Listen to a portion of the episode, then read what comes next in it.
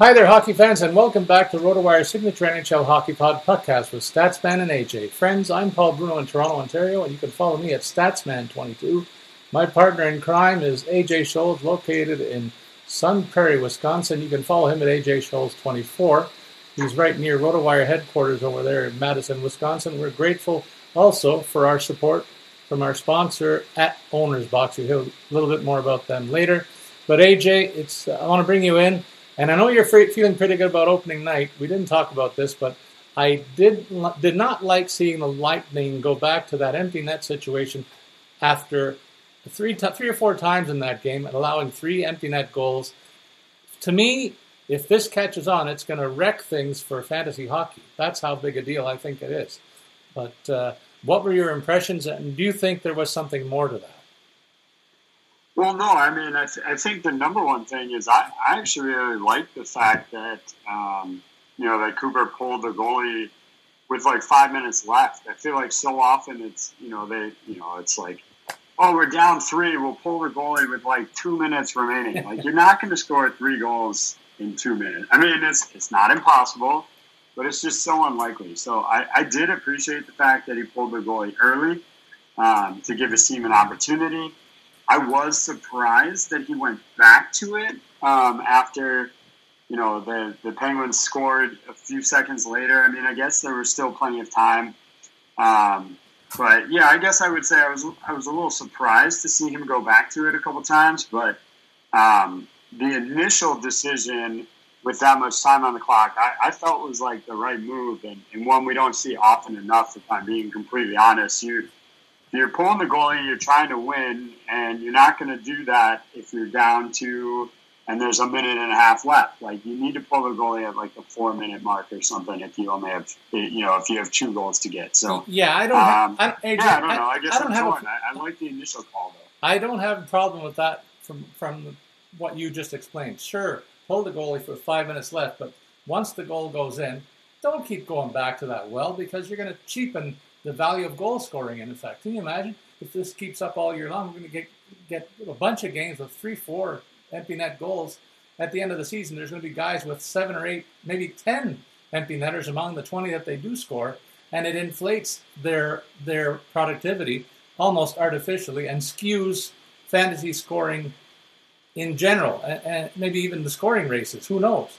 That's the part that I don't like, and I hope it doesn't catch on. But I also think it was worth noting that after the game, it was implied that he, Jon Cooper, wanted to embarrass his team because they didn't really play a very strong game.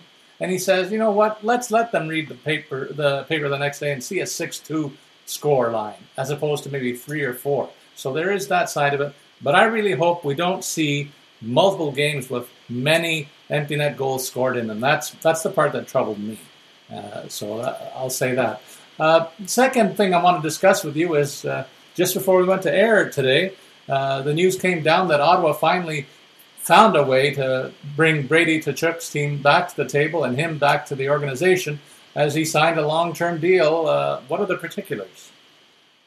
Well, it looks like it's a seven-year, uh, $57.5 million contract. It breaks down to 8.2 million a year, which is uh, a pretty hefty uh, chunk of change there. Um, I'll, I'll, be honest, I was surprised uh, that the eighth year wasn't tacked on here.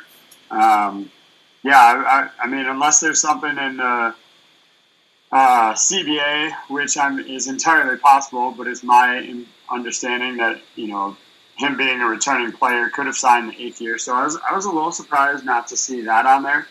Um, you know, but otherwise, uh, my other thought on this is it did feel a, a tad high, if I'm being perfectly honest here. Um, you know, the fact of the matter is, yes, he's trending in the right direction, certainly. Um, but he's only 22.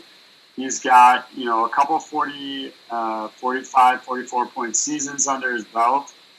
Paying him 8 million a year, you've got to be getting 60 to, to 80 out of him, I think. Um, so, yeah, I, I, was a little bit surprised at, at, the price tag, but, you know, he is their, their top line left winger. And so, you know, if you want to lock him up for most of his prime, they've certainly done that. Yeah. And I mean, I have the perspective here in Toronto of seeing the Leafs lock up their core guys for 10 million plus. So to me, this almost feels like a bit of a bargain when you consider that comparison, AJ. But we know that the ownership in Ottawa doesn't have quite the deep pockets that uh, they do at the mint known as MLSE. So maybe that factors into a, a viewpoint to balance the situation a little bit. But I think that it's it's great that they got him locked up for eight years. They buy into some of his uh, free agency eligibility time with that contract as well. It's not a bridge deal. This takes him well into his free agency uh, eligibility. So uh, it's a win for the the team. Certainly a great payday for uh, uh let's call him the signature player on the Ottawa franchise, and maybe uh, other other players around the league take a look and say, "Wow, is Ottawa turning a new page here and getting serious about putting a team together?" They sent a very loud message by getting their main guy uh, signed for that length of time. So I think uh, it's a good day for the Ottawa Senators. And that said, he's don't expect him to be playing tonight or even on the weekend. I don't think he's going to need some time to get ready, isn't he? Yeah, definitely not. You know, they said he's not playing tonight. Um, he'll supposedly be in the arena. Um, I mean, I guess it depends, like how you know where his legs are, how much skating he's been doing. I suppose it's not impossible that he could play on the weekend. Um, so we'll, we'll have to definitely want to check back on, on rotowire.com to keep an eye on that one, but for sure not tonight. Excellent call there. I'm glad you advertised the great work that you guys do at the head office to keep the depth charts up to date. And we re- remind our listeners if you're getting ready for DFS play, you got to know who's in and who's out, and also who's on the power play, AJ. And that's my segue into the theme today. We covered off the four divisions and the breakdown of the rosters here, but uh, I want to take some time today to talk about the special teams from each of the clubs. And also, we're going to bring back our DFS segment where we're going to talk both DraftKings lineups and FanDuel lineups a little bit later on in today's show. So, without further ado, let's go into the team power play setups and any other news around the clubs, too, we can throw in. I'll begin with a look at the Anaheim Ducks they have uh, decided to infuse some youngsters into the mix, but it's still older hands that really run things, at least from the forward ranks on the special teams. Look at the names like Max Comtois is a guy that's coming into his own there, and he'll be featured on that first power play. But Ryan Getzlaf, the old standby, uh, the longtime captain of this club, remains a fixture at, at center in the first team power play. Rickard Rakell, another veteran, will be on the right flank they put a rookie in on the back end, a couple of rookies in at the back end. Jamie Drysdale, uh, uh, top defensive prospect in the league with some offensive upside, will be paired with Trevor Zegras, a centerman who's going to play a lot of top six minutes for the club. He'll be on the point on that first power play. AJ, what do you think about that mix and uh, any other guys from the second unit that bear attention in your mind? Yeah, I mean, I, I think, you know, the, the key thing, is, as you kind of alluded to, Paul, is that most of these are pretty flexible, um, especially on a team like Anaheim that's, that's you know, probably going to struggle this year. Um, so, you know, Jakob Silfverberg's a, a guy that'll kind of uh, lead the way, I think, on the second group, could push for, for more opportunities with the first first team here. Um, and then Kevin Shattenkirk as, as well. You know, he's obviously slowed down a bit, a little past his prime, but in a lot of ways has almost become a, a power play specialist the last couple of years. So he's another name that could, you know, challenge the likes of, of Jamie Drysdale for that spot. So, um, you know, they're definitely fluid. They, they can change game to game, power play to power play, um, especially on Anaheim. There are a handful of clubs that I think you'll see, you know, basically the first group is the first group, and, and there's not um, not a lot of changing that. I don't think that's the case in Arizona here. Um, you know, for for them, they'll probably have some some flexibility as well. There's a few names that I think are cemented on that top group, and that's uh, Jakob Chychrun quarterbacking that uh, the top group, and then Phil Kessel lining up in the slot. Uh, probably the biggest news today for, for Arizona is that Phil Kessel will play in that season opener, which means his Ironman streak will continue. Um, I believe it's sitting at 901 games right now, um, consecutive games played for Phil the Thrill. So Um, biggest news for, for them today is that they will get Kessel, and he'll play on that top unit. Um, you know, the rest of it, I think, are guys that could come in and out. Uh, Nick Schmaltz, Lawson Crouse, probably not as secure in their spots, especially with guys like Clayton Keller and Christian Fischer around.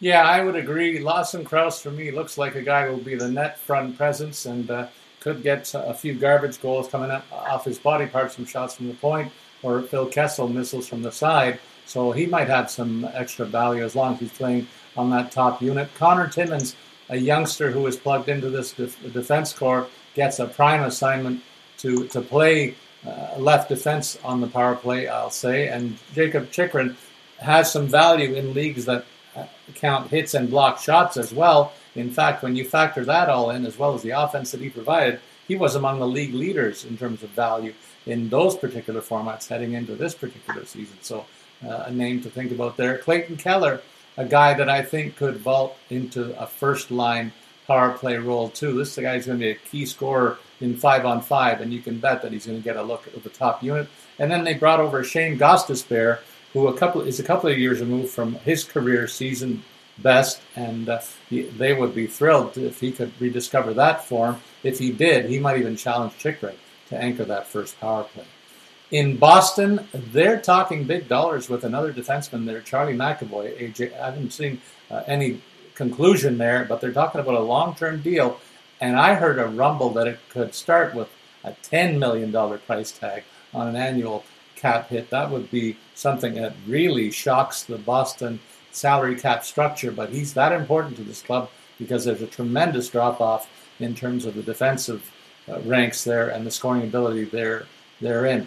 But he'll be partnered with David Pastrnak on the point, and Taylor Hall is, of course, a guy that they're looking for big things from. He'll plug in along with Brad Marchand and Patrice Bergeron, in what could should be one of the league's more potent power plays. AJ. Well, yeah, and, and then you know, I this is one that it's going to take an injury really for anybody else to, to get in this power play. You you don't take Marchand, Bergeron, and Pastrnak off. And this is one also, you know, Arizona and Anaheim might be, in terms of, of DFS options, might be teams where you could consider maybe targeting somebody on that second group because they'll still get some opportunities, maybe close to even. Uh, I would not say that's necessarily the case in Boston. I would expect this top group to really see most of the power play minutes. I mean, if you figure in, you know, a normal two minute power play, I wouldn't be surprised to see these guys out there for a minute and a half. Um, you know, com- compared to uh, you know other teams where it might be close to a minute split each way. So definitely something to, to watch out for there. Uh, if there's a power play that is uh, shuffled around and tenuous at best, it's definitely the Buffalo Sabres. Part of that being that their lineup, I just think, and their, their line combinations are, are tenuous here. Looks like we're going to get, uh, you know, Casey Mittelstadt, Jeff Skinner, Victor Olofsson, Rasmus Dahlin as the first group there with it could be Tage Thompson, could be Rasmus and uh, Asplund. Um, but I think there's any number of guys uh, that, that could challenge pretty much anybody. Like if I had to pick any one guy that's maybe locked in here, um, I, I, would maybe say Victor Olofsson. Uh, he has put up some really good numbers in his two year, two full years at least in the league uh, like 78 points in uh, 116 games, if I'm recalling correctly. Um, so he, he's maybe the one guy that I think is locked in here. Everybody else, uh, I think, is is kind of flexible, and, and they could be in danger of, of missing out here. AJ, I got to ask you before we go on to the next club about Jack Eichel's situation. I heard rumblings that there were teams expressing interest in him despite the fact that he has still got to go through some surgical procedure in order to get himself right with the, the wonky neck that he's dealing with. And, and there's still no real conclusion about which direction that's going to go. But have you heard anything at your end? And, and further to that, would you recommend stashing him if you could in, in fantasy formats? I think if you got a way to, to find a spot in your reserves or injured reserves, that this guy needs to be there. Uh, if you, if he hasn't been plucked in your in your fantasy pools, I can't imagine that he'd be available in too many. But if he is, I would snap him up and just stash him and say, someday this guy's going to come back to hockey and be one of the best players in the league. Yeah, my I haven't heard anything uh, different than that. I mean, I would imagine that a, a team that was seriously interested in uh, trading for Eichel would be willing to let him have the surgery that he wants. Um, that that seems to be the you know the the linchpin here with Buffalo is that they want to go one route, he wants to go another. So, yeah, I would I would imagine that that would be step one um, to, to clearing a trade because obviously you don't want to give up the pieces you would need to get a Jack Eichel and then have him say, well, if you're not going to let me do it, I'm not going to play, right? So um, that's piece one. As far as stashing him, look, at this point, when you consider like the surgery hasn't happened, the trade hasn't been finalized, like I would honestly only consider stashing him if your league has an IR spot. Like, I don't know that you want to waste so I'm, I'm in a league um, with a couple other people. Paul, I think you're in a similar version yeah. of the same league yeah. Um, that doesn't have an IR spot. There yeah. are a good number of, of, reserve spots, but I don't know that I would keep Jack Eichel sitting around just because of the uncertainty. Like you don't really have any good idea how long he'll be out, if and when he has the surgery, and what team he'll be playing for. So if you have an IR spot, certainly it makes sense to use that and stick him in there. But if you don't, I, I might consider letting him go, to be honest. Now, that is only in a redraft format, obviously. If, if you are in a dynasty format, like don't go out and drop Jack Eichel today because obviously you know, this season may be a wash with him, but you'll get him back at, at some point, and, and then he's certainly uh, got some some high value there. Well, and I expect a couple other guys, and I'm going to ask you about one when a certain team comes up in the second half of our show. AJ, who's on the IR, he'll be out for a couple of months, and you probably have a different opinion and a different answer. I know I acted on it. We'll get to that a little bit later. So there's a carrot that I'll dangle for you when we talk about the Pittsburgh Penguins and Evgeny Malkin a little bit later in the show. But uh, for now, let's swing into the Carolina Hurricanes. And this is a team that they have a, a, whoever counts the shots on goal in Carolina is doing this team a real solid because every year they're among the league leaders, if not the league leader. That shot clock is just on super spin mode in, in Carolina, and that juices up some of the shots on goal totals for this this group here. A couple of the guys that are going to be leading the attack offensively on the first power play, and Andrei Svechnikov. This guy is a super sniper on the left wing. Uh, Sebastian Aho, very underrated in the middle of the ice as their number one center. Then they mix it up a little bit, AJ. Instead of putting Teravainen on the right wing to complete this line, he's playing a point position, uh, and uh, they're giving Vinny Trocheck, another smooth puck handler, a chance to play up front with Aho. That's two, their top two centers on the, on this unit, and then uh, an enigmatic choice for their power play point man, and that's Tony DeAngelo, who has been much maligned in this space and others for off ice activities. But uh, he's got a, got talent, and that's what earned him the right to be the power play quarterback. I wonder how many people are buying into him. Let me start there with you. Are you buying on uh, Tony DeAngelo as the point man here? Um, I, am going to say no at this point. Um, I would like to obviously see a game or two and, and see what the minutes break down with him really because um, you know you look at the regular you know the, the regular depth chart right now we've got them penciled in with Ian Cole as like the third pairing so I guess the question is you know is he only going to average like 15 16 minutes of uh, five on five ice time, and then they'll juice him up on the on the power play to the point where he's out there for almost a full two minutes um, to kind of make that up, or are they just going to be dividing the minutes a little more evenly that it doesn't really matter? Um, and then you know what what are his actual minutes on the power play? And I'm not sold that he's going to be like the number one power play quarterback throughout the year. So. Uh, I, am a little hesitant on him right now I will say, if you're looking in terms of DFS options, like anytime he gets playing with Svechnikov, Teravainen, Aho, Trocheck, like you kind of have to consider uh, utilizing whoever's in that spot. And we do have uh, DeAngelo there right now. So that's kind of my take on, on that uh, situation. But I'll, uh, I'll dive us into Chicago there. And this, again, this is another one where most of the spots on this top power play unit are going to be pretty well cemented. Obviously, Patrick Kane, Jonathan Toews aren't going anywhere. Seth Jones will quarterback that number one unit. Uh, you know, the, I think the DeBrincat is pretty much solid there. So maybe Tyler Johnson is the one iffy guy um, in that spot. But they're also utilizing him right now in that first line role. And so I, you know, if him and Kane and DeBrincat can start gelling um, on that first line, obviously Tyler Johnson new to the team this year, I think you would want to continue doing that on the power play as well. So while I'll say he's maybe my most questionable guy there in that first unit, I, I don't think he's um, I, I, don't think he's in that risk of, of losing it.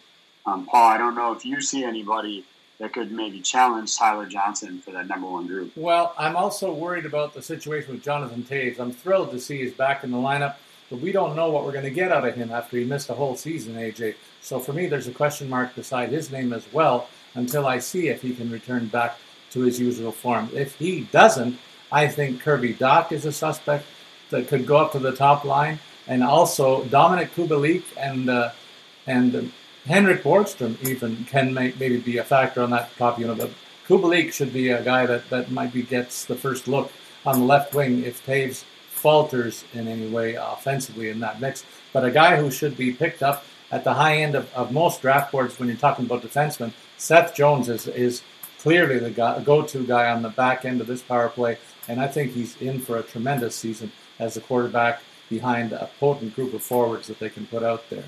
AJ, I'm going to go back to the Calgary Flames. We leapt over them uh, accidentally, but we will fill that gap now by talking about familiar faces that dot the landscape here in terms of their key offensive weapons on the first power play.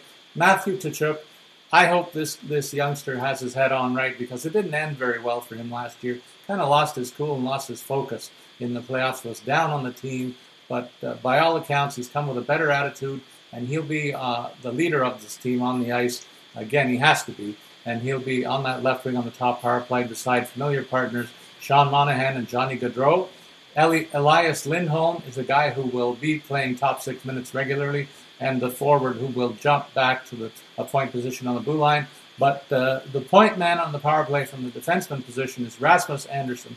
He has never held this role before with any uh, degree of success. It was Mark Giordano's spot, uh, but Giordano's moved on to Seattle, as we all know, to captain that squad. So Andersson is a guy who inherits that role, and if he succeeds, you can see a real spike in his ownership and value that uh, is not there at the start of the season. He's going to have to earn that spot and stay there in that role. Otherwise, maybe a guy like Noah, Noah Hanifin challenges him for that responsibility. I would absolutely agree there, uh, Paul. I do, I do think uh, Hanifin is, is the number one candidate um, to step in there. Maybe uh, if he got off to a good start, maybe a guy like uh, you know Juuso Valimaki could uh, could be an option as well. It's not something he's done at the NHL level yet, but he's still kind of working his way. You know, he played 49 games last season, so just has just started to become a full time NHL uh, level guy. So I I apologize to the Calgary Flames fans there for having skipped over your club. Um, but I'll take us to Columbus now. Hopefully that's in the right order here, Paul. Yep. um, but uh, so for them, uh, I would say there's probably only, I guess I would say only two names uh, that I think are 100% guaranteed to be on the number one power play, and that's Patrick Laine and Zach Werenski. Uh, you know, Laine has obviously got the huge cannon of a shot. I would compare what he does on the power play similar um, to Alexander Ovechkin. Obviously, not nearly as uh, successful, at least not at this point in his career. Um, but Laine does kind of a similar thing. He manages to find an opening right about the slot and, and really can fire one home. Werenski obviously taking over full time as the number one quarterback. He, he's done it a little bit in the past, but full time with the departure of Seth Jones. From there, you know, right now we've got Jakub Voracek, Boone Jenner, and Oliver Bjorkstrand as the guys, but obviously, you know, Max Domi is in the mix, uh, Jack Roslovic. Uh, so I, I, do think um, probably the maybe you know quote unquote forward spots, if you will, um, are a little more up for grabs here in, in Columbus. At least they have options, though, AJ. You mentioned that second unit, Max Domi, Jack Roslovic. You can add Gustav Nyquist to the mix, I think, even. He's a couple of years removed from being a top scorer on his teams in the past, but he was out with injury much of last season as well. So a bit of a question mark at, at the get go, but I think he's a guy who's primed for upward mobility in the power play depth chart uh, if he stays healthy. He's that good a player, and he should be in the mix offensively. Of course, people are looking for a rebound from Patrick Laine. He has had a big time drop off in the last year in terms of the scoring expectations that we have had for him. He was supposed to be up there. He was drafted number two behind Auston Matthews. I don't think there's anybody in, in the world who would who would say that he's the equal of Matthews anymore. But that was certainly a talking point a couple of years ago that I remember very well. But uh, Laine is a super skilled player. He may have already scored the goal of the season, AJ, in exhibition. I don't know if you caught the end to end rush that he scored a beautiful goal, lifting the puck into the top corner after going 200 feet uh, from one end of the ice to the other. He's that skilled and that capable. It's just a matter of where his head's at. And by all accounts, uh, it's a better starting point than it was during any any part of the season for him last year. So I hope for his sake that uh, he does re- recapture the trajectory that he had earlier in his career and leads this team offensively. They're going to need him to do that. Do so. I have a question mark around Jakub Voracek. AJ, as you know, we talked about that in our preseason preview of this team, and I wonder if he is lost a stride or lost anything offensively. He'll be probably the first first to shoot a drop from that first power play unit. Up next, we go to one of the league's most potent club, maybe the most potent club uh, offensively in the entire league, and that's the Colorado Avalanche. And of course, they have one of the signature trios up front offensively in Landeskog, Rantanen, and MacKinnon. MacKinnon is listed out of the lineup at the moment, but he'll be back sooner uh, than later with uh, with any uh, no doubt at all about his ability to lead this team offensively. So without him in the mix, though, they're going to look for Nazem Kadri and JT Compher to fill a role in the power play.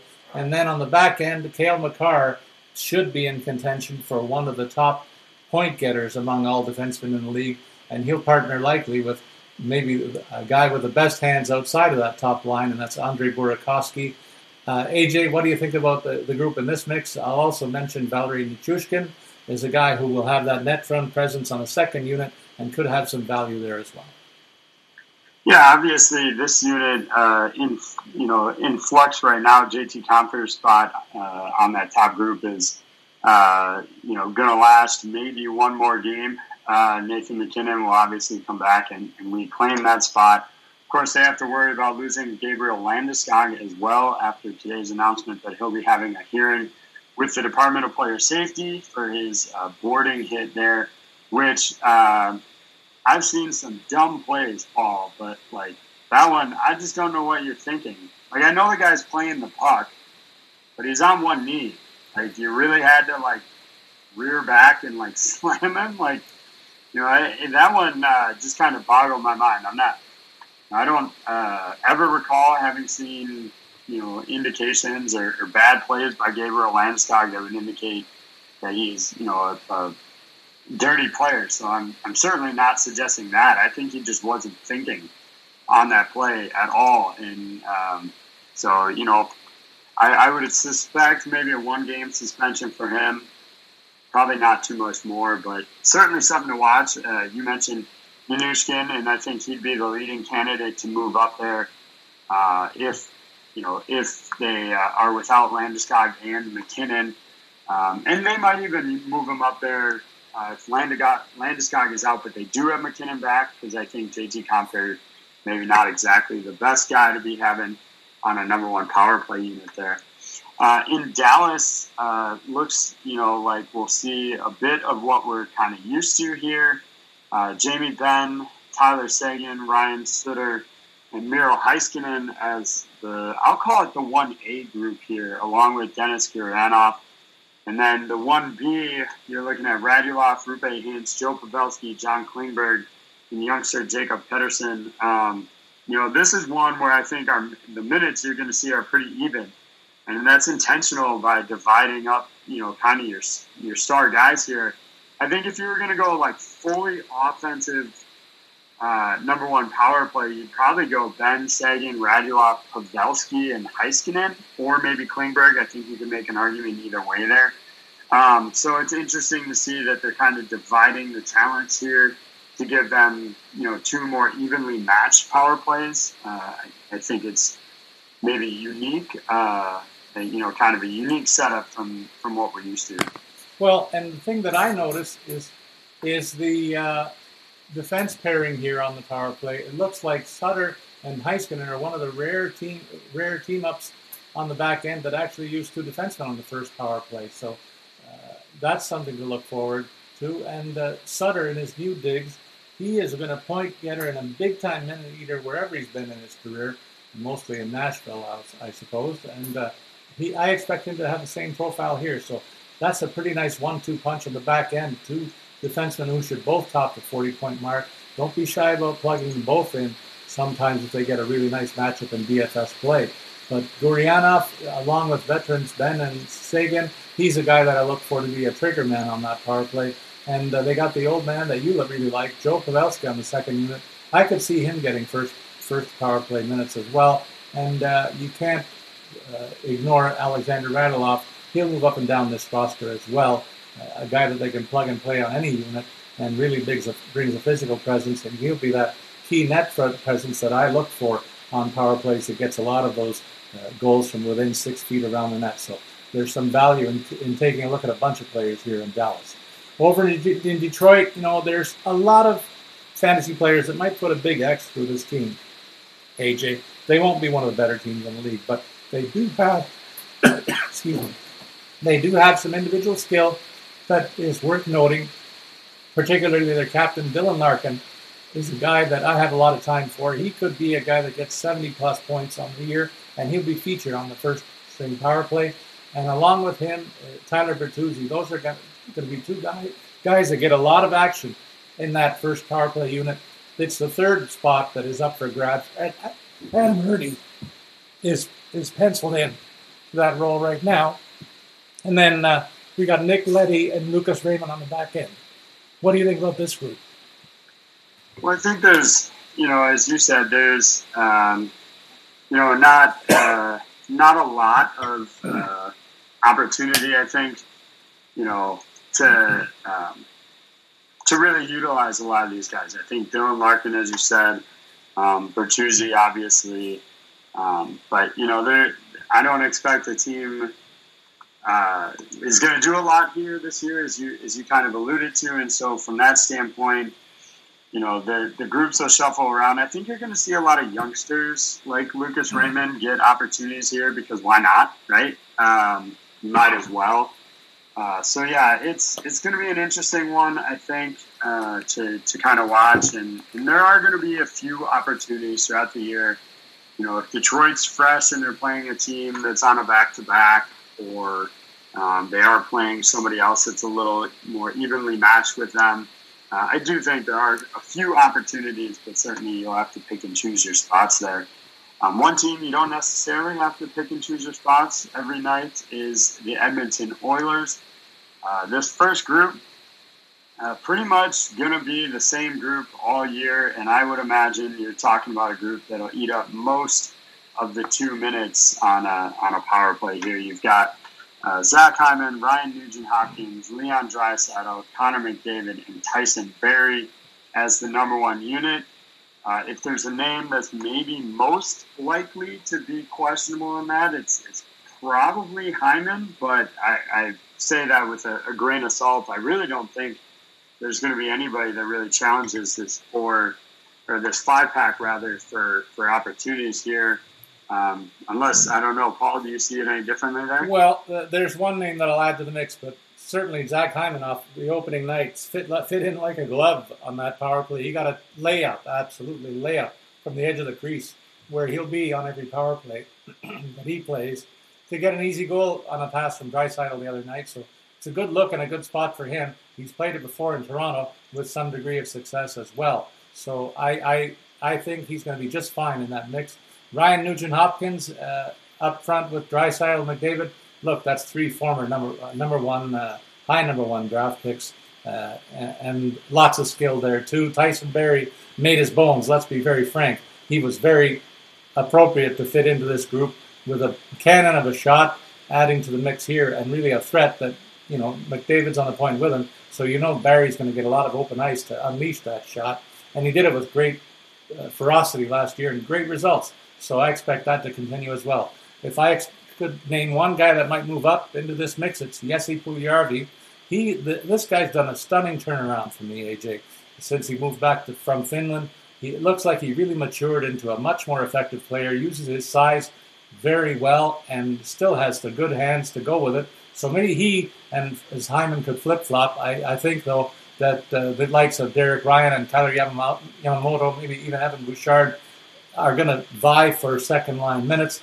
And not, if they want to go to a two defenseman look, don't don't uh, sleep on a Darnell Nurse. He could fit in on the point on the power play if they decide to put McDavid up front at center and maybe drop Hyman. They they will keep the two defensemen look. And uh, Darnell Nurse scored a pile of goals last year, so he's very capable offensively as well. So a wealth of options at the top end of the Edmonton roster. They should have one of the best power plays in the league, clearly, with the two uh, big time scorers up front leading the way.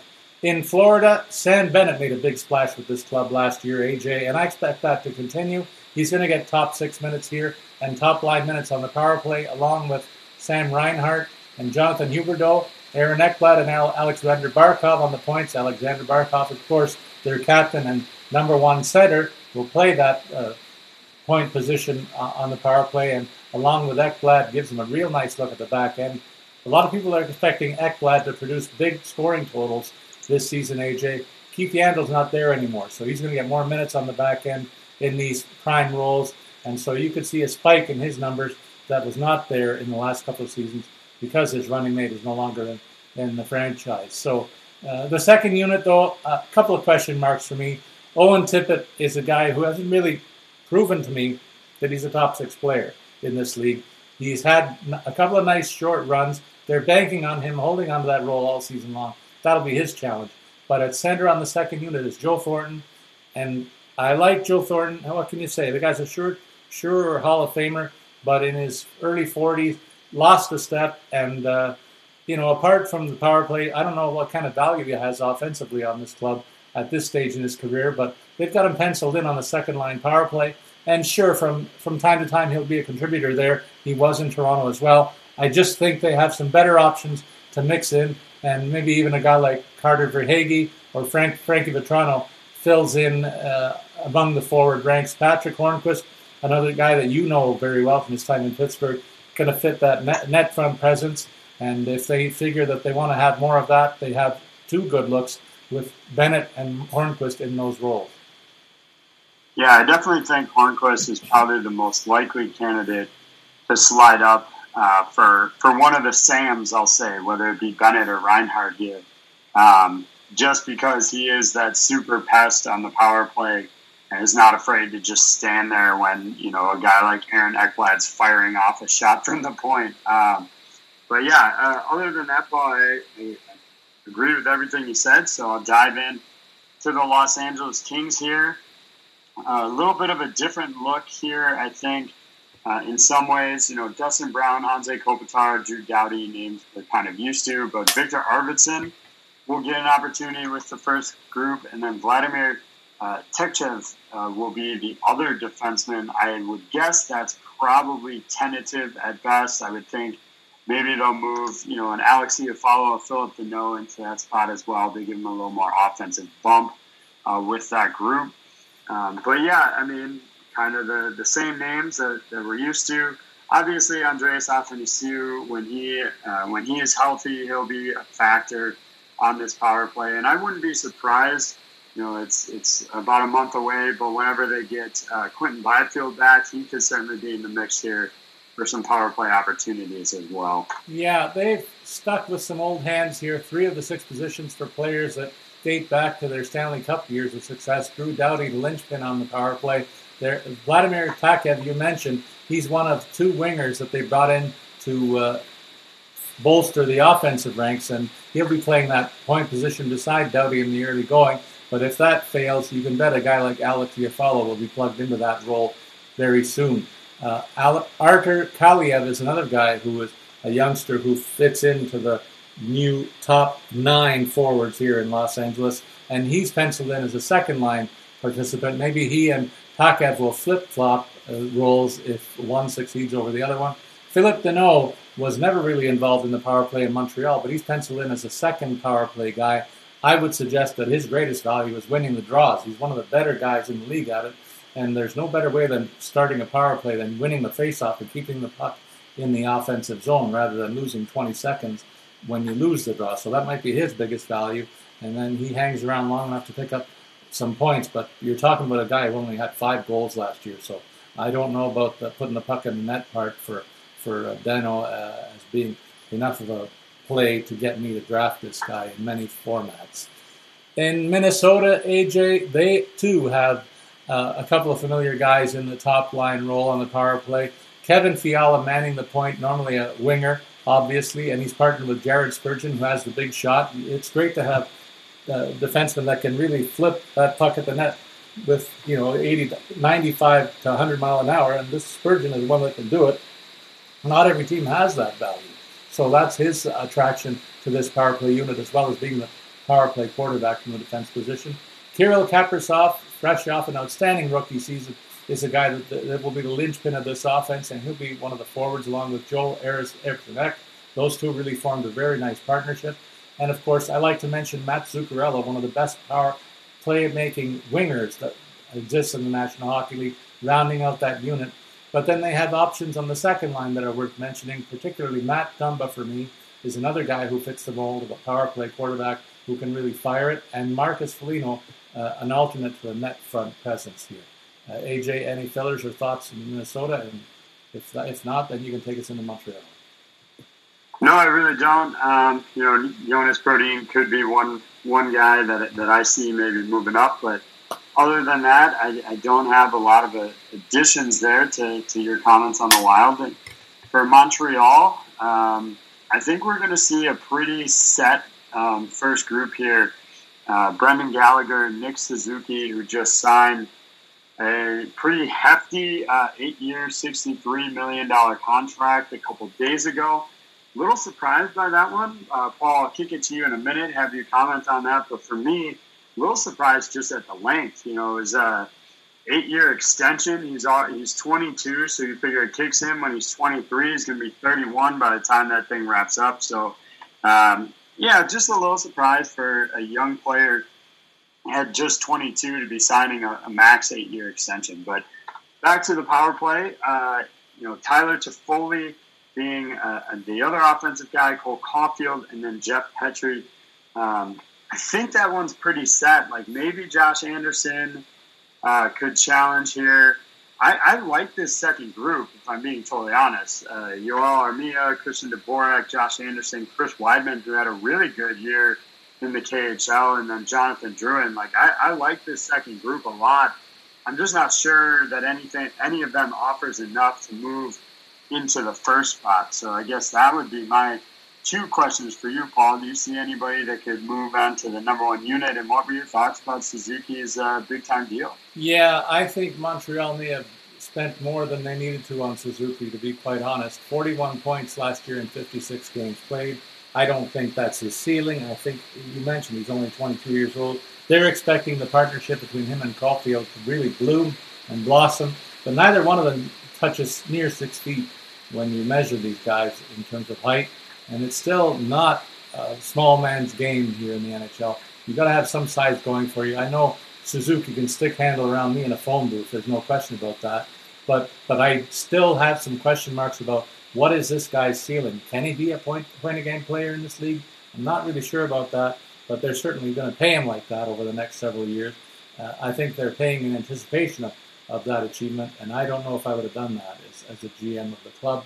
You also mentioned, is there any other second line winger that, or player that I'd like to see uh, threaten the fr- front line unit? I think they're certainly hoping that Christian Dvorak develops into a scoring center. Uh, he has not shown that beyond the ability to score 18 points, 18 goals in a single season in this league yet. So I have some question marks about that. Of course, he had an outstanding junior career, but he played alongside Marner and Tkachuk as well, and I think I could have thrived in that setup, uh, AJ, quite frankly.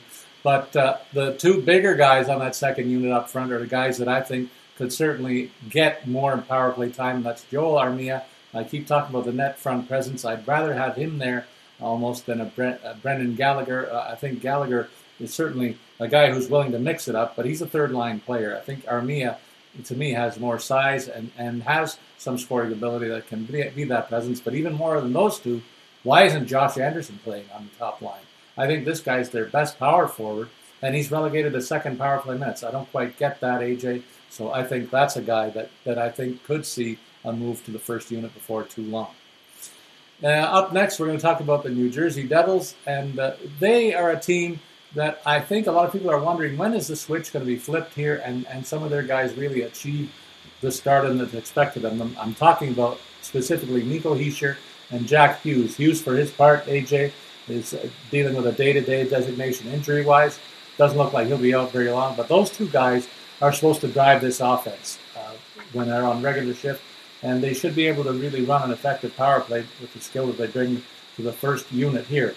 Pavel Zacha should be one of the trigger triggermen that they look for big production out of, and then Thomas Tatar, formerly of Montreal, he's had success as a power play specialist in the past. This looks like a great spot for him, and they have another one of those special linchpin type defensemen in Dougie Hamilton, who signed big dollars to, to come over to New Jersey and man the point and, and maybe fire up this offense from that uh, defense position. On the second unit, the one guy that whose name leaps out to me is Yegor Sharangovich. He came from nowhere to be a factor last season, AJ, and he was a factor offensively, and so that's a that's a trigger man on the second unit here that I look for big production out of in New Jersey. Yeah, I mean, obviously the the big uh, the big acquisition of, of Dougie Hamilton should in theory, uh, really revamp this number one power play unit. And honestly, I, I think it could do um, some good things for PK Subban as well. Uh, you know, being with the second unit, I think will afford him uh, maybe not uh, the the prime penalty killers necessarily, and I, I think it could help improve his power play numbers as well and, his production. So uh, I think both these guys could, could benefit from those kind of new roles there in Nashville, a little bit of the, the young and the old here. You've got uh, you know Filip Forsberg, Ryan Johansen, Roman Josi, and even Mikael Granlund. So maybe mostly the old here, but uh, Eeli Tolvanen is the one guy in that top unit uh, that that has obviously not been around uh, nearly as long as, as some of the rest. I like him on that group, especially you know um, a little bit faster, a little speedier.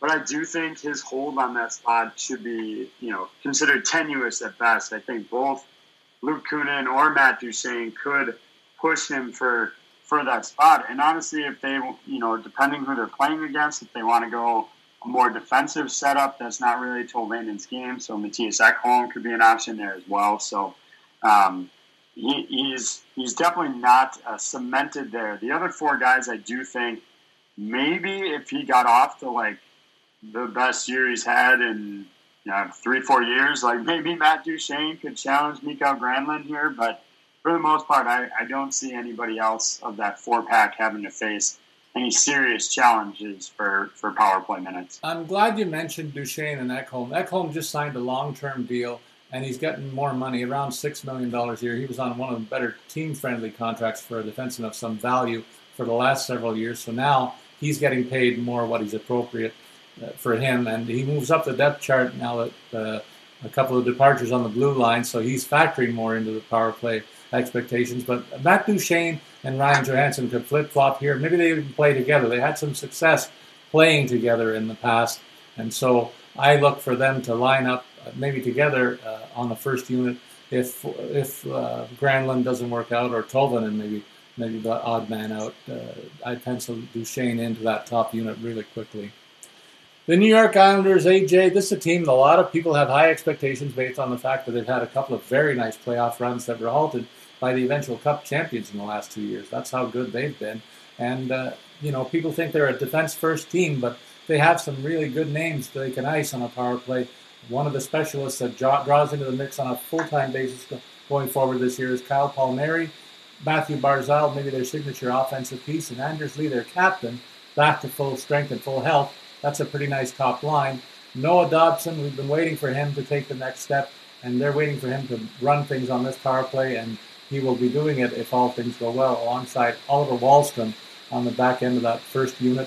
Second line uh, types who uh, will be in the mix are no slouches either when you consider Josh Bailey, another one of those wonderful playmaking wingers that is a rarity in the league.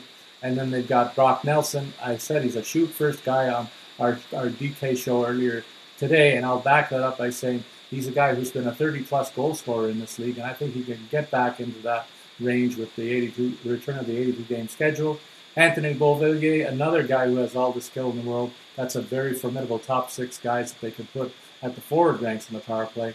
And then they can even put a guy like Ryan Pulock, who is their best defensive defenseman, but also capable of double digit goal scoring to, to fill out that second unit as well.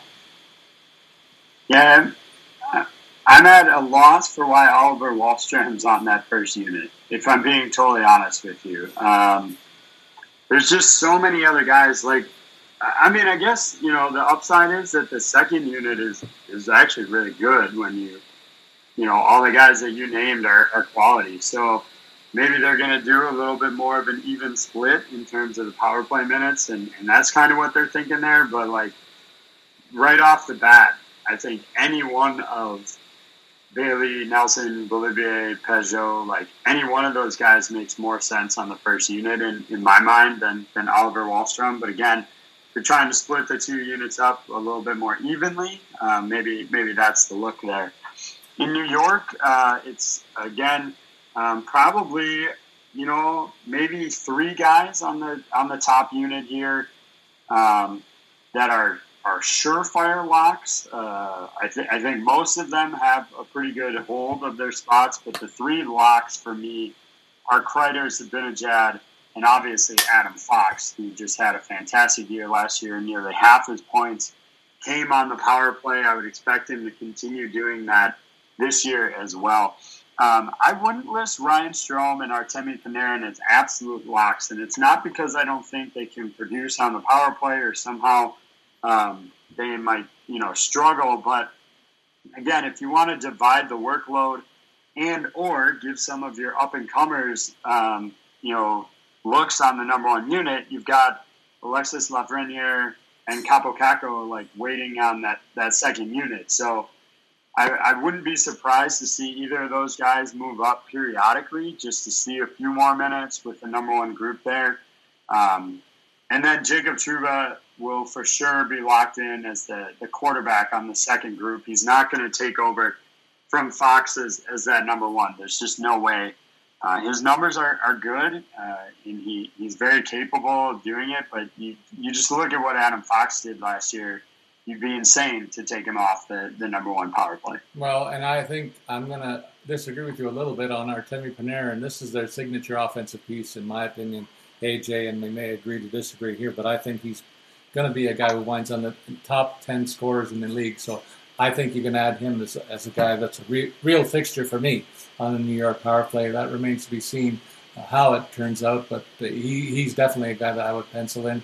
They're waiting for Lafreniere and Kakko to take the next steps, and I know that's what you're thinking about. Where do these guys fit in? Can they get room on that top line? Uh, if if they do take the next steps, they might push Strome and Kreider out of the way, but they aren't going to touch Panarin, in my opinion. And Jacob Trouba's a guy they signed for big bucks a while back from Winnipeg to be the linchpin on the power play. That really never worked out, AJ, but he's still there as a viable option for me. If uh, if something happens to Fox, it would take an injury to knock him out of the first power play unit, all the way that things line up at the moment. And uh, look, the Leafs are going to go into Ottawa tonight, and they don't have to play against Brady Tkachuk.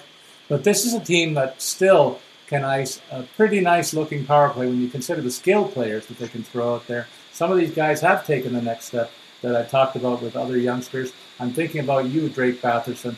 He had an outstanding year last season for Ottawa, AJ, uh, and I think he is ready to continue that as one of the key guys up front. He'll partner with Josh Norris at center, and then Connor Brown, one of the more industrious two-way players in the league, who's really upped his offensive game since he moved to Ottawa.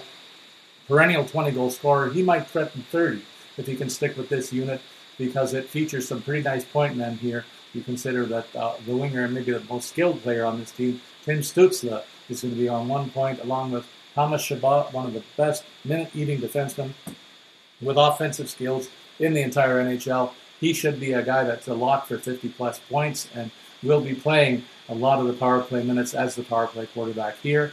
And uh, I wonder if they have anybody to threaten each of these guys on the second unit.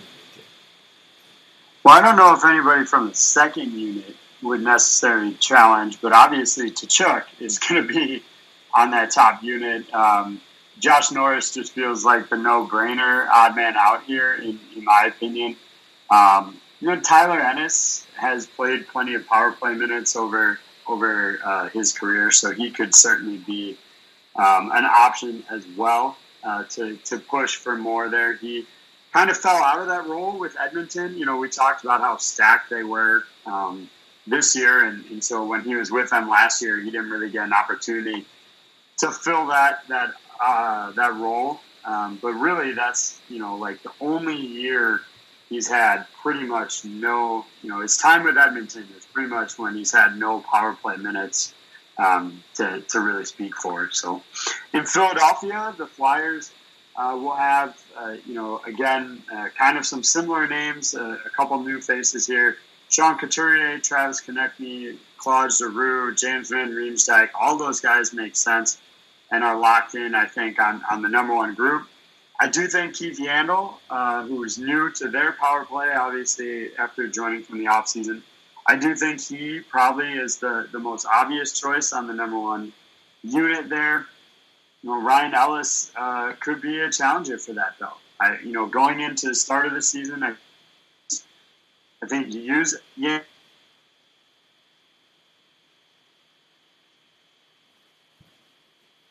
Two but obviously, you got to see something. And if the production drops off, you know, really for Yandle at all, um, you know, you, you, you can easily switch that. And I don't think it'll be a huge uh, dip in production. You know, even last year in the season where Yandle was kind of on the outs with Florida, but not really, like they still used him.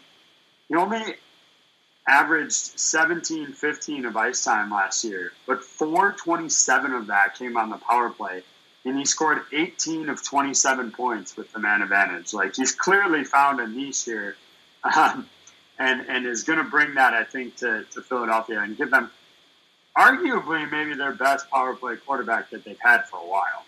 And and further to that, AJ Ryan Ellis is not a bad one B option to running a power play. He's been a big minute eater in this league. Moves over to to Philadelphia and a bit of a made over defense here. They've added a lot of experience in those two guys, and I look for both of them to factor in to the power play here. Ivan Provorov is a third defenseman who will be featured on the power play. He would have been first line if neither of these two guys was around, but I think still this could be a unit that you could see two defensemen at the back end and uh, run things that way. The youngster who could be a factor if JVR flounders in any way, shape, or form because Father Time might be catching up to him a little bit.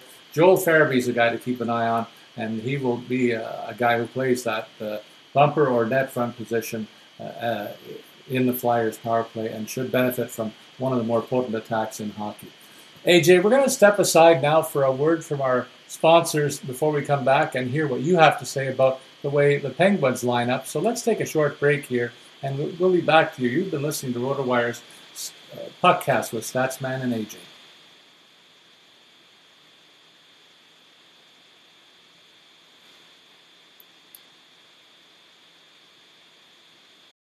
We're driven by the search for better. But when it comes to hiring, the best way to search for a candidate isn't to search at all. Don't search, match with Indeed. Indeed is your matching and hiring platform with over 350 million global monthly visitors, according to Indeed data, and a matching engine that helps you find quality candidates fast. Leveraging over 140 million qualifications and preferences every day, Indeed's matching engine is constantly learning from your preferences Join more than 3.5 million businesses worldwide that use Indeed to hire great talent fast. And listeners of this show will get a $75 sponsored job credit to get your jobs more visibility at Indeed.com slash BlueWire. Just go to Indeed.com slash BlueWire right now and support our show by saying you heard about Indeed on this podcast. Indeed.com slash BlueWire. Terms and conditions apply. Need to hire? You need Indeed. Hey, it's Kaley Cuoco for Priceline. Ready to go to your happy place for a happy price? Well, why didn't you say so? Just download the Priceline app right now and save up to 60% on hotels. So, whether it's Cousin Kevin's Kazoo concert in Kansas City, go Kevin, or Becky's Bachelorette Bash in Bermuda, you never have to miss a trip ever again. So, download the Priceline app today. Your savings are waiting. Go to your happy place for a happy price. Go to your happy price, Priceline. This episode is brought to you by Pepsi Wild Cherry. Pepsi Wild Cherry is bursting with delicious cherry flavor and a sweet, crisp taste that gives you more to go wild for. Getting wild may look different these days, but whether it's opting for a solo Friday binge watch or a big night out, everyone can indulge in their wild side with Pepsi Wild Cherry. Also available in Zero Sugar. So grab a Pepsi Wild Cherry and get wild.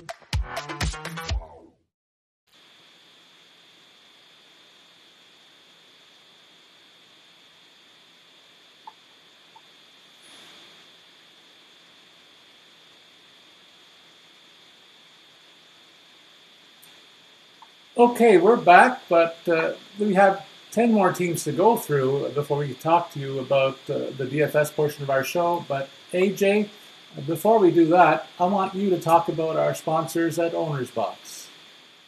Yeah, are you looking for a new way to play fantasy sports this season? Owners Box offers two game types tournament salary cap and head to head live drafts. As a bonus, all new players receive a $25 bonus when they deposit $10 or more on the platform. Be sure to check out Owner, Owner's Box new Superflex salary cap game, a revolutionary new way to play fantasy football that brings a strategic new alternative to the traditional season long formats in da- daily fantasy games. The Superflex salary cap format, available only on Owner's Box, removes the kicker and defensive position slots and focuses only on offensive players. Users will build their nine player lineup while staying under the $50,000 salary cap. Large prize pools will be available throughout the NFL season. The Superflex position, the main differentiator of the contest, gives the users the option to select an additional quarterback, running back, wide receiver, or tight end. Ultimately, it makes the quarterback a premium position versus other fantasy formats. And don't worry, listeners, Owner's Box will have NHL contests live on the site for the start of the season. Play the Owner's Box salary cap contest for free. Use promo code DREW9, that's D R E W 9, for a free $10 entry into the Sunday only 50K salary cap contest. All right, before we continue, AJ, you got one more promo to do, and that's to talk about us and how people can get a hold of us during the course of the next week. yeah, absolutely. We uh, encourage you to send your comments and questions that you may have about fantasy hockey, about your teams. Um, really, you know, if you have DFS questions, season long questions, uh, or just hockey questions in general, you can reach me, uh, AJ Scholz, on Twitter at AJ Scholz24. That's AJ S C H O L Z 24. And you can follow Paul, the Statsman, at Statsman22. That one's pretty straightforward, Paul. I'm not going to spell that one out for our listeners. I think they can get that one. We'll be happy to share uh, the best questions that we get on Twitter on our upcoming pods as well. All right, partner, it's time to talk about your favorite club. Two key pieces missing in Crosby and Malkin. So, in the interim, the way they line it up is going to be Jake Guentzel. He's also nicked up a little bit, though, day to day. Jeff Carter, who looks like he's been shot out of the cannon in the early going. And Kasperi Kapanen rounding out the top of three forward spots. Bryan Rust is a guy who normally is a forward, but playing that point position alongside veteran Chris Letang, who's been a linchpin here since we've been doing the show together, AJ, on the, in terms of the Pittsburgh power play analysis. They have other options on the second unit. Prime among them for me is Jason Zucker, who will fill in if Guentzel is not ready to go. Marcus Pettersson, a viable option along with John Marino to spell Chris Letang from time to time. But really, these guys are hoping that uh, Sidney can get back into the lineup sooner rather than later. Any time frame on him, and certainly if you have any opinion on Malkin, I have just stashed him in one of those reserve spots, bench spots in my season-long pool. I don't care how long it's going to take for him to get back. I expect him to be better than a lot of guys who are available players right now. It's funny. I assumed when I did that it was uh, fandom bias, so I'm glad to hear somebody else did that, Paul, um, to, to stash Gino there. I mean, so here's the difference uh, between him and Eichel. Like one, he's had the surgery already. We have a clear time frame of when he's going to be back, and it's only going to be, I say only, um, it's going to be you know two months. So start basically December ish. So you have kind of a clear idea of how long you need to get by without him. We don't really have that picture with Eichel. Like we don't have a good idea of how long he'll be out. It depends which surgery. You also, I mean, you know when Malkin comes back. Like he's the number two center and he's on the number one power play. Like you know that absolutely. Eichel, you assume he'll be the number one center somewhere, but I guess you don't know that for sure heard rumblings of him being in Boston. So okay, in Boston he's the number two center, right? So you don't really know like how he might fit on a team when you don't know what team he's going in. So it's that kind of uncertainty for me um, that makes the difference there. In terms of the the power play, look, um, my biggest like question that I have is what do they do uh, when Malkin comes back, right? Like Crosby comes back. Jeff Carter moves to the second unit. That's pretty straightforward. Evan Rodrigues is pretty much done um, on the power play. Maybe he could challenge Dominik Simon. Um, Marcus Pettersson is really only on that second unit because Mike Matheson is out. Um, he's really not going to push the tank, and nobody's going to challenge the tank for that spot. There, there's no question about it. So, you know, the number one unit is going to be set here uh, when when uh, Crosby comes back. But do you take Kasperi Kapanen or Bryan Rust off when you get Gino back? And, and that's a big decision that, that Mike Sullivan's going to have to make. My initial gut reaction is that it's probably Bryan Rust, um, despite how well he's looked. And then, you know, maybe at that point, maybe they decide to not have two defensemen on that second unit and, and go with four forwards there just to um, find a way to get Rust into the lineup. But yeah, so as far as Guentzel, you mentioned the injury uh, or the absence. You know, it was uh, COVID related. He had tested positive. Has been practicing with the team. The hope is that he'll be back up to full fitness and hopefully playing tonight um, for the Penguins faithful. But obviously, again, continue to monitor that. Um, and Paul, you're absolutely right. Jason Zucker will slide into that top unit there if uh, Guentzel can't play. We'll move on uh, to the San Jose Sharks here. Um, and their group is uh, a little weak, if I'm being completely honest. Uh, you know, you've got Logan Couture, uh, Erik Karlsson, Brent Burns. Looks like Alexander Barabanov and Rudolph Balcers as the other guys. I think Tomas Hertl, Kevin Labanc can move in. But the reason I call this group a little weak is like Erik Karlsson just really has not done much of anything since coming over. I don't love having him. I've never loved having him and Brent Burns on the same line. I said that when you know you can go back uh, several years on on our podcast shows, and you'll hear me say I don't love adding Erik Karlsson when you already have a Brent Burns. Um, two heads aren't always better than one when it comes to your power play here. So, um, yeah, I just don't love this power play. Well, I don't know about you. Yeah, I think separating them makes the most sense. But who do you take off that top unit there? Two of your big ticket items. So I, I think, like you, they erred when they put the two of them together on this roster in the first place. Barabanov, this guy's gone from a fourth liner in Toronto to a first line power play role in San Jose. That tells you how thin they are up front. Kevin Labanc is a viable option for sure. Couture makes sense. So does Hertl. But Evander Kane is the big question mark here. You wonder if and when they're ever going to get this guy back. If not, Rudy Balcers is another no-name addition to the front line of this power play it should be one of the weakest in the league. It doesn't matter if they have two of the biggest uh, tickets on uh, in the league manning the points on this power play. We're going to go to the Seattle franchise now and talk about this new team and how they might line up with a bunch of cast-offs from other teams. There's still some pretty good name recognition here, AJ. When I consider the likes of Jaden Schwartz and Jordan Eberle and Mark Giordano, these guys have played power play minutes in, in the, earlier in their careers, so they, that's a good starting point. Then they had Jared McCann, who I have a lot of time for. I know you've got a lot of good things to say about him from his time in Pittsburgh. He seemed to be their Swiss Army knife. You could put him in anywhere from first line to third, left wing, center, right. Didn't matter. He was always a good placeholder and a steady, steady producer offensively as well. Ryan Donato is another guy that's going to be a trigger man up front. Beyond that, they have some alternates that would, would buy for time on most other teams as well. Vince Dunn is a guy who is looking to further his development, and he'd get a chance here to be the linchpin on the second power play unit from the defense position. And Joonas Donskoi is a very viable trigger man for me who could move up to the top unit uh, in the blink of an eye. Yeah, I think the other the other name to keep an eye on here um, is uh, um, sorry is is Alex Barré-Boulet. Uh, he's going to play tonight uh, for the first time since Seattle uh, grabbed him off off of waivers. I think he could fit into this second unit here. Um, but for the most part, I think the names you, you listed on, on the first one, Wennberg, Giordano, McCann, Schwartz, Eberle, like that's pretty much their first unit, right? Like there's not going to be too many um, challengers. Donskoi maybe, um, but obviously Giordano is going to quarterback that group. there's just no there's no getting around that, and I don't know why you would, given his uh, his experience there. In St. Louis, uh, you know it's uh, going to be Torey Krug stepping into year two as their their kind of number one guy here.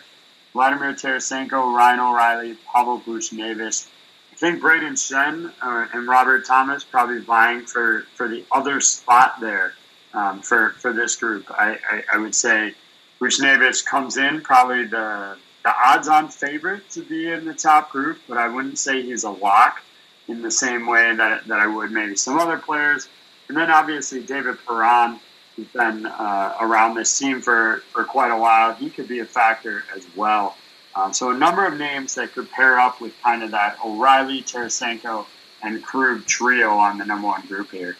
Yeah, and I, I, wouldn't sleep on a guy like Justin Faulk. This guy has made his way through the NHL career that he's enjoyed largely on the strength of a potent shot and a very good offensive presence from the back end. So he'll spell Krug maybe uh, and maybe jump up ahead of Parayko on that second unit uh, in, in St. Louis. With the, the Stanley Cup champion off, up next, we know they have a wealth of options to choose from offensively. The familiar names will be Kucherov, Point, Stamkos, and Hedman. The guy who has a bit of a sneaky additional value for me is Alex Killorn, not usually named with that group of four. So he's a guy that I hope you've picked up in your pools. Could be a, a real nice value play to round out the Tampa power play. Backing them up, uh, Corey Perry over from Montreal, a fourth line presence on a regular shift, but definitely a good net front presence on a power play unit. He had some success there in the playoffs, and I figure if he gets onto this power play unit, will enjoy a similar run of success. He had a very nice exhibition schedule totaling four goals offensively to give a sense for what that might include and look like. And then the other guy that they're grooming to be 1B to uh, a clear 1A in Hedman is Mikhail Sergachev. Yeah, this is another one where I, I really like the second group. Uh, Maroon, Cirelli, Perry, like, you know, ton of ton of talent there, ton of experience.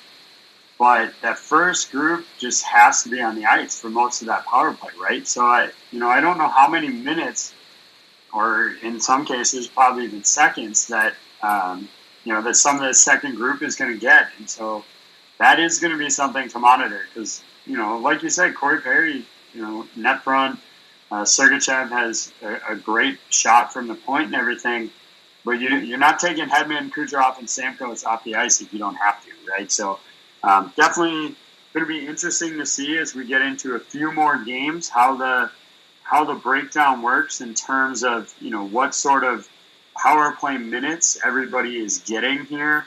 Um, you know, you look at the first game; they, they only had the one power play, and it's uh, you know Hedman, Killorn, Kucherov, Point, and Stamkos all on for a minute thirty, uh, and then the the other group here got the other you know 20, 27 seconds that it ended up being here. So um, I would expect that carries over into most two minute power plays, and so definitely maybe not as high on their second group as I would maybe normally be because I do like the players themselves that they have there. Uh, for the Toronto Maple Leafs, uh, we've got, uh, you know, obviously Auston Matthews being out um, for the first three games here changes how this first group looks, but they're certainly not lacking for, for options here. They still have, you know, John Tavares, William Nylander, Mitch Marner, Morgan Rielly as the quarterback of this group, and then uh, I think the Matthews fill-in is one that could be a little bit flexible. I, have seen over a couple practices they've had Nick Ritchie there, they've had Jason Spezza there. Uh, I wouldn't be surprised to see Pierre Engvall get a look as well. Um, but Paul, I'll, I'll, let you take it from there. Um, if there's anything I've said that, that you disagree with or, or see differently on that. Uh, you've named all the key guys that are going to factor in, AJ. Maybe with one exception, Michael Bunting. And uh, if if Morgan Rielly doesn't work out as the power play linchpin that he's been in the past, they want to give a different look. Maybe Rasmus Sandin figures in. But I want to spend a moment talking about Morgan Rielly. The Leafs have gone the last couple of years and they've let some pending free agents leave without any compensation. They better decide and figure out what they want to do with Rielly because I don't think there's a piece on the roster that can replace him and his role. I don't think Sandin's ready to step in to take the minutes that Rielly does in all the situations that he does. So there's a couple of comparable contracts out there uh, that have been signed most recently by defensemen, and Rielly has to fit in somewhere into that mix, and they got to get that deal done. Otherwise, this guy's going to walk too, and that's not going to be a good look on this organization at a time when they have their window to be competitive. It's open right now, but if they lose that number one guy on the power play in the defense, uh, that's a big hole to fill. Nick Ritchie has been an interesting addition to this club, and it, and it goes hand in, hand in hand with what they're trying to do offensively is more attacking the net, a net front presence in general. So there's you're seeing him stand right in front of the goalie. They got a goal off of, off that play last night. Pierre Engvall uh, looks like he's getting a long look uh, in good offensive situations, and he was, for my money, the second best player on the ice next to Matt, uh, to Nylander in uh, the Leafs' season opening win against Montreal. So they do have some options there, and they want to see Sandin take that next step in his development. Maybe that helps him with the Rielly circumstance, but Get Mo signed is my message to Leaf front office. The Vancouver Canucks, AJ, this is a team that a lot of people have a lot of high hopes for, and it's primarily because Elias Pettersson is back and healthy, and he will be alongside Bo Horvat. The one-two punch at the center is going to be featured on this power play. Alex Chiasson is in that net front position, so he could get a bushel full of goals too with those two guys feeding him on that on the extra man. And JT Miller, a fine playmaker from the back end, alongside Quinn Hughes, who's one of the better power play quarterbacks in the league. So it's a very nice looking top line. And they have Conor Garland, who's a super pest, who will be that net front presence on the second line of the defense, of the power play rather. And uh, they have a second power play quarterback that they grew, they, they picked up in the offseason. And Oliver Ekman-Larsson is, is, is that guy. I thought he was going to be gone. So they they got him back, and uh, Nils Hoglander is another feature on the back end, uh, a forward who's going to be playing alongside uh, Larsson, and uh, so that's going to be an interesting look on the back end. Larsson, of course, played for years in Arizona as the power play quarterback there, so they've got two viable options uh, between Hughes and, and Ekman-Larsson to run the power play here. That's a real luxury for Vancouver, I see. Yeah, I, I don't really have any any heavy additions there. You know, you look at they had about nine and a half minutes of, of power play time in the first game. Uh, that main group that you mentioned took uh, just under, you know, a little over 620 of that. So relatively evenly spread out, uh, you know, um, there. So they'll, they'll, they're obviously taking the bulk of the workload, but not so much. Uh, but when you have that many minutes, you kind of have to spread it out. You can't really have uh, your number one set of guys out there for the full nine minutes of, of power play opportunities. So, uh, got to share the wealth a little bit, I, I suppose.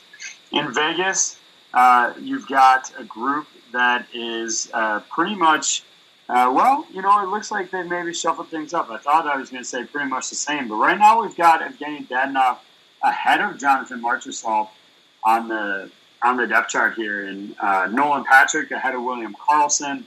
So it looks like they're kind of breaking it up into two groups: Shea Theodore, Max Pacioretty, Mark Stone, Nolan Patrick, Dan Adolf, uh, Dadonov rather uh, as the first group.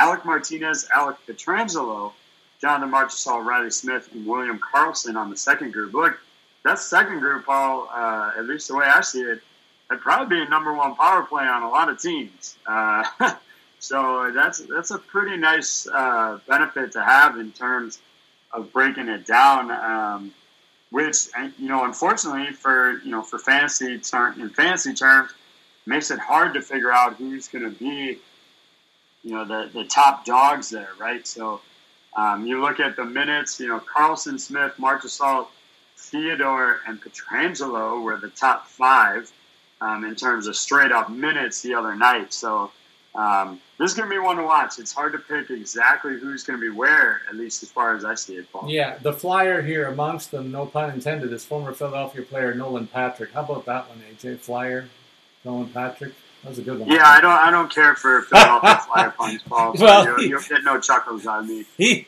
he's a guy that they want to give a real good audition here uh, in Vegas to see if he can fit into the top six. And what better way to find out early early goal than throwing him out on the power play too? This guy used to be uh, known as the second draft pick in his draft year, so there are a lot of high expectations. But he has had a myriad of, of head related issues and injuries in the last couple of seasons that have certainly prevented that ceiling from being reached. So, like you said, there's a wealth of opportunity here, and uh, it's one of one of the few teams that can boast boast three viable defensemen who factor into the mix with Theodore Martinez and Pietrangelo being pretty good scoring defensemen options on the power play unit. In Washington, boy, I thought we were going to talk about Alex Ovechkin showing signs of declining a little bit in the first game, but go ahead and say what he did. Two goals in that first outing, so it looks like the same old, same old from the Washington cap- captain. And uh, of course, he's going to be featured on this power play. Uh, alongside him, though, Evgeny Kuznetsov gets to be the primary feeder of the puck uh, offensively. Nick Backstrom's out of the mix. When he returns, he'll factor in to this unit for sure. But in the meantime, they have Kuznetsov as, as the puck holder up front, and Anthony Mantha, uh, a viable sniper on a one wing, and then TJ Oshie filling the net front role, and he scored a goal as well in his debut. And they also have, of course, John Carlson, perennially one of the top scoring defensemen in hockey, rounding out. So a very top heavy first unit, and uh, other guys who can fe- be featured there from time to time will include uh, certainly Tom Wilson. Uh, I would think uh, ahead of the rest of the pack, but Backstrom will fac- factor into this mix, and you wonder who drops out. I wonder it would probably be Anthony Mantha if I had to guess. Yeah, I would agree with that assessment, Paul. I, I do think it's Anthony Mantha. Look, if we if we learned anything from uh, Washington's first game here, it's to stay out of the box if you're facing the Capitals. Like Ovechkin was on the ice for over six minutes of power play time. Three of his four points came with the man advantage. Like this is just a, just dangerous power play, uh, you know, that surrounds him and and really is built um, to get him the puck and, and get him opportunities. So if, it, if your team is playing Washington, uh, maybe you know behoove them to uh, stay out of the box here. In Winnipeg, uh, you know we'll have uh, Mark Scheifele, Blake Wheeler, Neal Pionk, and Kyle Connor. I would say are your locks for the first power play group here. The question mark for me is who's going to fill the other spot. Could be Nikolai Ehlers, could be Pierre-Luc Dubois, could even be Paul Stastny. Um, and again, we kind of have to see this because Scheifele missed the opening game uh, due to his, you know, uh, suspension carryover from last season. So we kind of have to see what this mix looks like with him back in it. But I, I do think there's any number of guys um, that could challenge for, for really that one spot. And whoever it is, um, going into a game, like you're going to want to know that in terms of you know season long, sure, but obviously DFS. Like if you're playing with Scheifele, Wheeler, Connor, and Pionk on the power play, um, you have a pretty good chance of, of at least picking up an assist here. Right now, we have it as Adam Lowry, but I, I do think that's uh, subject to change at, at really any point, Paul. Yeah, the reason Lowry's there is this is a pretty, much a copycat league, AJ. So we've I've talked about the net front presence in a lot of power play units. Lowry is the guy penciled into that role, but they, if they go away from that to what we've seen more uh, as a five man outside the box on the perimeter, Ehlers will factor into the mix, and uh, maybe Pierre-Luc Dubois as well. Stastny's also succeeded in that net front role. So they have a couple of different ways to go and a lot of flexibility because it's one of the more talented teams in the league when you talk about the, the 10 guys that uh, are in this mix. Nate Schmidt, uh, Josh Morrissey, and Neal Pionk represent another one of those rare teams that have three viable offensive pieces that play defense normally. So, and they all possess pretty good sh- shots from the point too, which is a real added value to the power play. AJ, we went a little bit long on this episode, just as we did in some of the other preseason ones, but I think it's important to note that if you haven't thought about the names that we mentioned on today's show in your drafts, you better be looking for them in the free agent portion of your pools right now because they're going to be key pieces for all 32 teams this year. And so that's why we went through all of this. But we also want to give our listeners a bit of a flavor for the DFS portion of our show, which will be featured going forward as we do more news and notes on the other clubs. So without further ado, why don't you tell us about your DraftKings picks for tonight's games? Yeah, so you know I'm gonna kind of spread it out. I, I don't have too heavily uh, stacked in, in any one team here. Um, so just a couple guys that I think are in good spots. Um, first and foremost, uh, you know, my most expensive player uh, or, uh, on the board here is Nikita Kucherov at 8,400, filling one of my wing spots. Look, there, there just isn't a way to get around him. We talked about at the start of the show, they were uh, got laid into a little bit by the, by the coach there, and I do expect them to come out big time facing a weak uh, Detroit team. So Kucherov, I think, is almost a must start across most formats, even though he's going to be probably the most expensive winger, um, regardless. From there, uh, just to round out my, my wingers here, I really like uh, Alexis Lafreniere tonight, 3,600. He was second on the Rangers in their game in individual Corsi For, so clearly putting the puck towards the net. Um, I think I, um, off the top of my head, I think four of those shots made it through. Um, so you know, at least trying to put the puck on net, which you like to see, especially in a game where they lost five to one, um, still shooting the puck. So I like him at 3,600.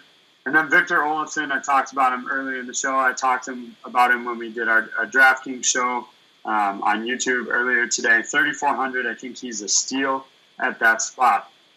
At the center position, uh, I'm expecting a big year for Aleksander Barkov. I, I, think he should be set up for, for a good season. Um, you know, Pittsburgh's still without some of their big name guys, uh, so it's an opportunity potentially for Florida to, to get a win or at least um, put up some points here. I do like Jared McCann at 5,500. He should be centering that, that top group in Seattle. I, I know the first game didn't go great for the Kraken here, but you had four guys who like couldn't practice for like a day and a half because they were on the COVID list, and then they're you know they weren't. Um, it was false positives. Like they were ruled out that morning, um, and then later in the day they were clear and free. So I, I just think there was so much uncertainty about that first game um, that I expect bigger things from Seattle tonight, especially when you consider they're playing Nashville and not Vegas. Uh, in terms of defensemen, I go with Adam Fox. Uh, highlighted all of that, 6,400 on DraftKings. I think he's definitely still worth it. Uh, Miro Heiskanen is another player, 3,800 for Dallas. Again, he's expected to get power play opportunities. We talked about the fact that Dallas has kind of a 1A, 1B, if you will. Um, so I think at, at that price range, he's in a good good spot at, at just 3,800. Philipp Grubauer is going to be my goalie tonight, 7,400. Again, I think Seattle bounces back. Uh, and then my utility spot, I, I, apologize for skipping over that, is uh, from the Islanders. I'm going to go with Kyle Palmieri. Again, we talked here about you know kind of power play specialist for them. 4,100, not a huge price tag there. Kind of lets me you know, afford to pay up to get both Kucherov and Barkov in this lineup. Um, and so I like him in that spot as well.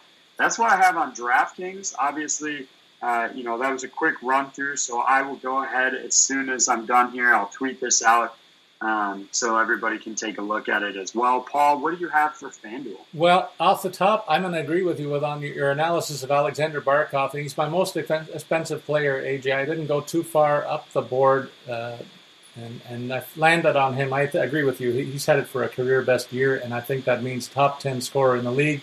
Certainly going to play all the big minutes in key situations for Florida. He's my number one guy at seventy six hundred bucks. I pair him with Anze Kopitar. He's going to be the number one guy in Los Angeles, as he has been for the last several years. I think they've improved their talent around him, and so I think he's a viable option. He gets Vegas coming to town tonight, and I, he's priced in at $6,900, and I think he's primed also for a bit of a rebound year offensively in an 82 game schedule. Andre Palat's another one of those guys who's around the big four uh, offensive pieces in Tampa, and I think he comes in at a cheap value tonight against Detroit. I think it's points night for the, the Bolts tonight as they venture into Motown. $6,100 the price tag there. Uh, I'm going to go back to the Vegas LA game, but on the other side, I'm looking at Jonathan Marchessault to continue the hot, the impressive start that he had in Game One. He was, for my money, the best player on the on the Knights that in that game. Six thousand dollars his price tag. He's a leader of this club, and you can bet he's going to be one of the guys that wants to make up for a bit of a lackluster debut. Even though they won the game, they didn't look that good to me, and I think they want to fix that and send a message to their opponents in this one. And then I go to the Seattle Kraken against Nashville, and I mentioned Mattias Ekholm getting the big contract. He's going to be one of my two defensemen. I always look for value here, AJ, and he's going to play a lot of minutes in Nashville, and I think he gets a good matchup against the visiting expansion club for $4,500. I'll take a shot at him, and then I'll pair him with Tony DeAngelo. We didn't really talk about him too much because uh, there's some question marks around him. Quite frankly, you wonder what which version are they going to get? The guy that was the super point producer, or the enigmatic guy that wasn't really a team player in the past. But I'm thinking he's going to try want to make a good early impression for Carolina. Feature on the power play, forty-seven hundred dollars. That's my. If it, it, turns out poorly, it might be the only time I play him, but it's worth a shot tonight. Then I fill out my roster with a couple of wingers that will be factors on their team's respective offenses all year long. Teuvo Teravainen, number one right wing on Carolina for $5,900. I think he's going to be successful on their power play as well as the top line, so well worth the money there. Cole Caufield is a guy I thought you would be all over in this matchup against Buffalo AJ. Uh, I'm putting, putting him in for $5,600. He gets a lot of shots on goal, and I think at least one will go in tonight against the lowly Sabres. So for $5,600, I plug him in. And then I take another chance, quite frankly, in the Nets. But I'm counting on the fact that Sergei Bobrovsky is a prideful player, and he knows that his job is being threatened by Spencer Knight's presence. A lot of people are touting him as a candidate for Rookie of the Year. That's how much they expect from him. But Bobrovsky's on the big contract. He gets the first chance to play in net tonight for Florida, a team that a lot of people are expecting good things from.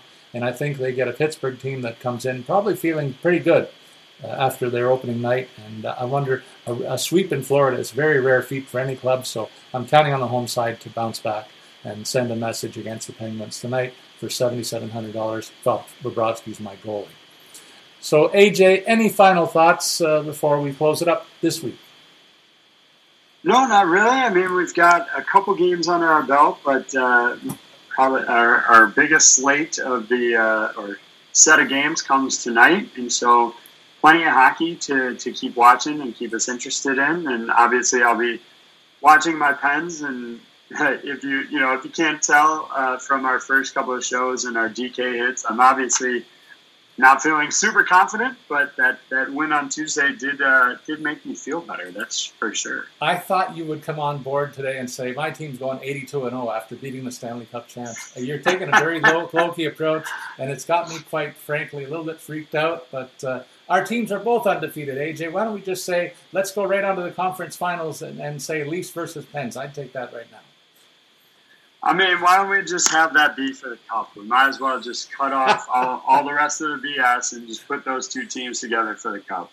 I'll second that, AJ. Well, uh, next week you'll be uh, listening to us again, we hope, and you'll get into our we'll get into our more familiar pattern where we give you news and notes on the general performances and and the storylines around each of the 30 clubs. But we hope you enjoyed and appreciate our look at the special teams in today's episode of Podcast with Statsman and AJ. Thanks for listening to RotoWire's signature fantasy hockey podcast.